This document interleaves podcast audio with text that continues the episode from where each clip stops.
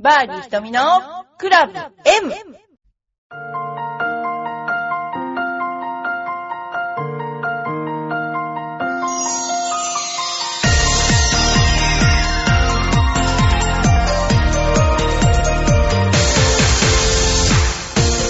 こんにちは。バーディー瞳のクラブ M です。皆さんいかがお過ごしでしょうか？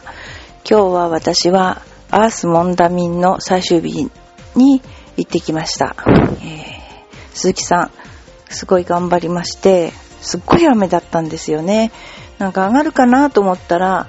もう最後にわーって降ってきちゃって、もうでもほんとみんな、あのーみんないいスコアでどんどんスコア伸ばしてまして、その理由はやっぱりみんなフェアウェアキープ率が良かったですね。あの、この雨でラフに入っちゃうと本当にイレギュラーなね、あの飛び方をしちゃうので、本当に最終組から2組目ぐらいまではフェアウェイのキープ率すごく良かったですね。フェアウェイも結構狭かったんですよ。えーそれで、えーっとですね、私がついた組、まあ、後ろから、えーっと、最終組とその前の組なんですけど、まあ特徴的だったことをちょっと話ししたいと思います。私はあのーせっかくこう行ったから、いろんなことみんな、みんなのスイングを見ようと思っていて、えーっとですね、ボールの後ろに立って、えー一歩踏み出すところから、打ち終わってクラブが一番最後のところにこう振り抜けたところまでの秒数を測ってたんですね。で、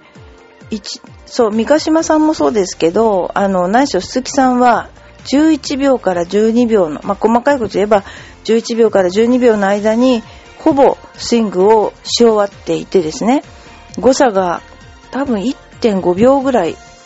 かな、あの最高と最低がですね、1.5秒ぐらいの誤差しかなかったんですよ。そのぐらい安定してたんですね。で、今回4日間競技だったから、なるべく、あのアベレージですね。要するに一発っていうんじゃなくって、ミスをしないゴルフを続けるってことがすごく大事な要因だったんですけれども、その点、スイングのリズムっていうものに関しては、どんな状況においても、例えばこの最後の疲れが溜まって集中力がなくなってきた頃、そしてまた雨っていう悪条件の中でも、そのスイングのペースっていうかな、それを変えなかった鈴木さんはね、すごいなぁと、本当思いましたね。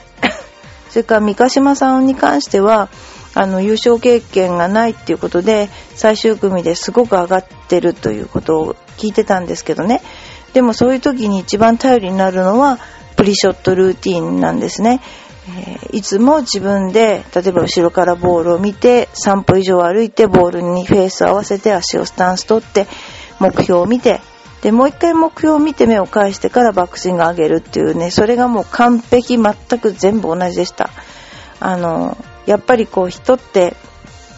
大事なところっていうかな、例えばこう自分でここが、何ですかな、ターニングポイントじゃないけども、あと大事にしたいとことかあるあると、スイングって、えっ、と、慎重になってゆっくりになっちゃうんですよね。で、なかなか打たなくなっちゃったりするんですけど、それはやっぱりこう、なんか私たちが教わってきた、人生の中で教わってきた、こう一生懸命やったらうまくいくとか、時間をかければうまくいくとか、やっぱそういう概念的なものが、やっぱすごくあるなと思うんですけど、ただ、実行するのは体であり、反射神経なんですよね。何もコントロールできない部分、要するに理性とか知性とかでコントロールできない部分で戦うわけなんですよね。だから、そういった意味で、プリショットルーティンというものを作って、打つ瞬間に最大の集中力を持っていくっていう条件反射を作るっていうね、そういうことをした彼女も偉いし、そういう情報を得て、情報を得ただけでやらなければね、試合でやらなければ意味がないし、その試合でやるまで、まあ、こなれるというか、そこまでやったというかね、あの、それがすごく素晴らしかったですね。三ヶ島さんも、えースイングの、あの、誤差は少なかったですよ。で、一番スイングの誤差があったのが今の調子の悪いイボミーさんで、イボミーさんは途中から、あのー、ルーティンも変えちゃったりして、すごくなんかこう、あのー、自分なりにどうやったらうまくいくんだろうって模索してるようなゴルフでした。ですから、すごく誤差も範囲が大きくて、でもさすがその中でもちゃんとまとめてくるところはすごいなと思うんですけれども、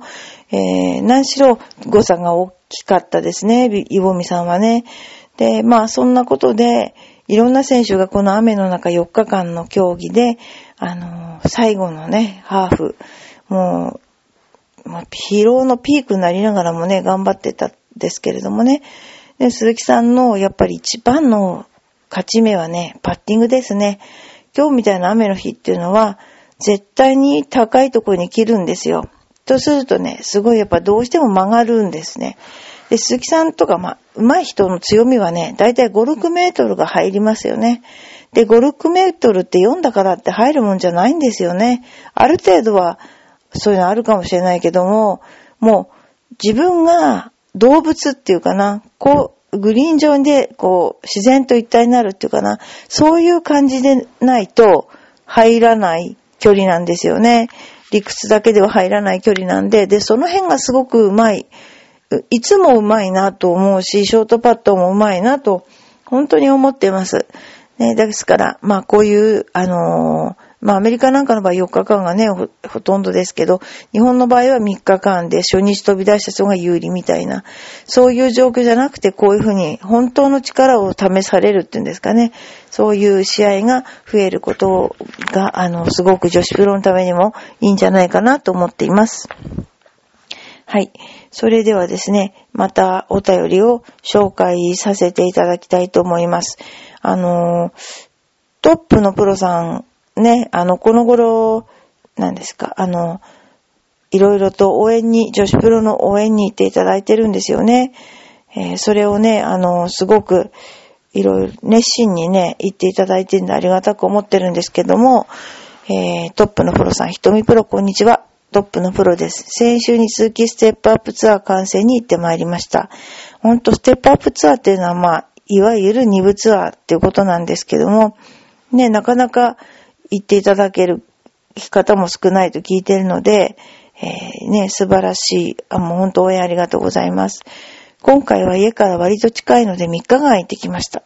今回はいろいろありました。先週の試合と比べると大会の上に違いがありました。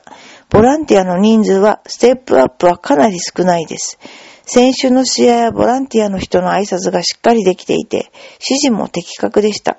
一方、今週は今年で2回目というまだ経験のない試合。ボランティアの働きが明らかに違いました。挨拶する人、しない人、威張ってる人、喋りに夢中になってる人、ボールの行方を全く見ていないホールもありました。これは何のためなんでしょうね。困っちゃいますね。えーロストになる選手もいました。観戦できないホールが多いので、しっかりボールを見てほしい。なるほどね。狭いのかなやっぱりこう、ギャラリーの通り道がないのかもしれませんね。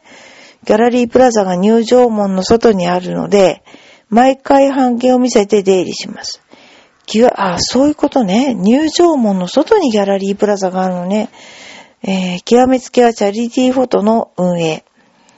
抽選はいいですが、撮影の集合時間、ラウンド終了予定の30分前に集合ということは、応援している選手を最終ホールまで応援していると、撮影できないということ。初日はそれでもギリギリ撮影できました。なぜかというと、上がりのホールがクラブハウスに近かったからです。次の日はインスタートの上がりが9番。そのホールが3ホールくらい越してこないといけません。すぐに渡れないので、クラブハウスに着いた時にはすでに撮影終了となっていました。泣き。えー集合時間に来ないからと怒られました。怒られたっていうのは初耳です、これね。えープロとファンの唯一の交流になっているはずなのに残念です。もう少しいろんな場面を想定して時間を決めてほしいです。せめてラウンド終了して何分後に集合にしてほしいです。最終ホールまで応援して撮影したいものです。えー歴史がない試合なのでアンケートを取って次回の反省と改善を求めます。レギュラーの試合が本当にしっかり運営されていることが分かりました。選手、ギャラリーが安心できることが一番です。それから今回は、シホパパが自分に、えー結構絡んできてくれました。パパは LPGA に登録されているので、試合が始まると一切選手に近づけないんだよ。変に近づいたりしてアドバイスしてると思われたらダメだしね。そうなんですね。パパと一緒にコースを、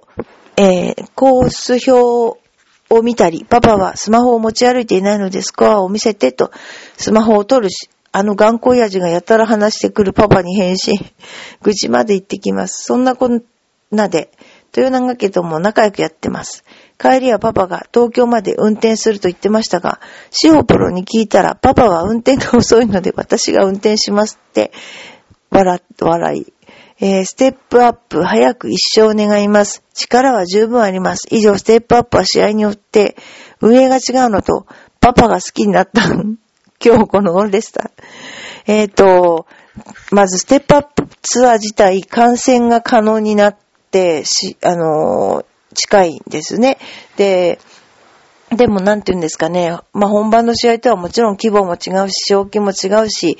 えーなかなかそのコースも、その思うようにですね、例えばこう、歩けない、その、ところも、要するに狭かったり、危なかったりして、えー中に入れないところもあったりとか、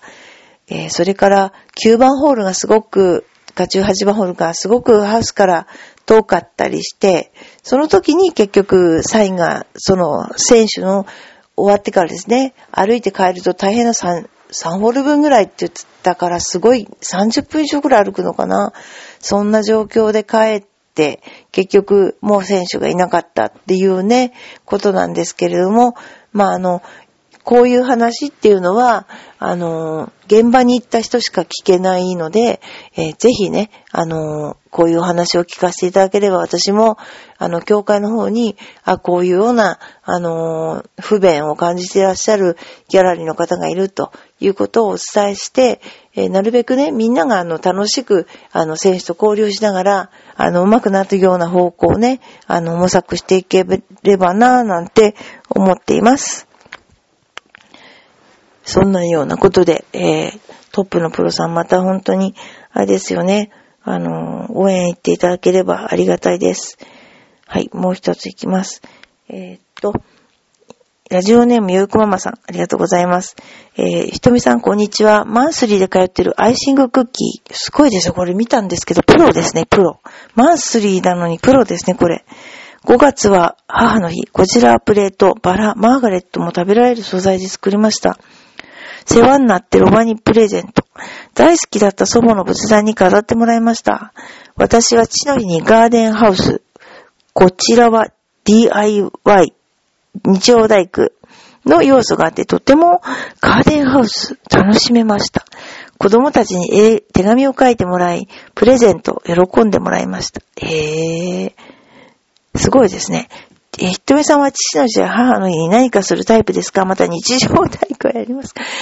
えっとですね、父の日や母の日には、まあ父はもういないので、母の日には、あのーまあ、お花を送る程度か、なんか、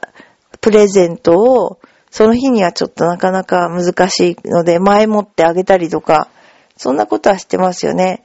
うん。まあでも、あの、何か会っていうかな、その、家族で誕生会とか、そういうのはやる感じですね。はい。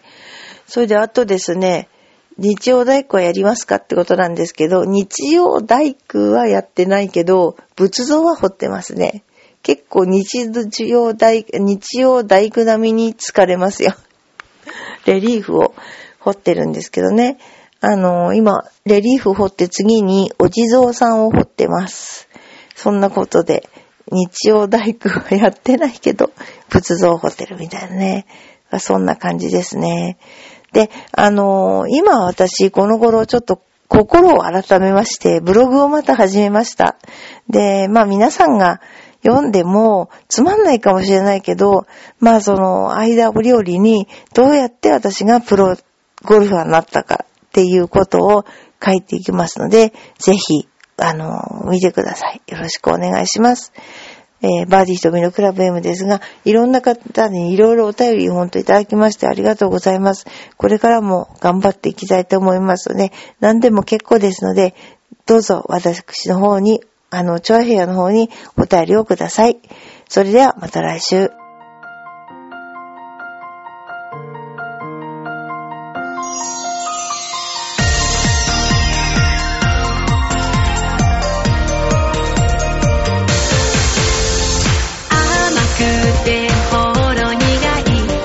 私の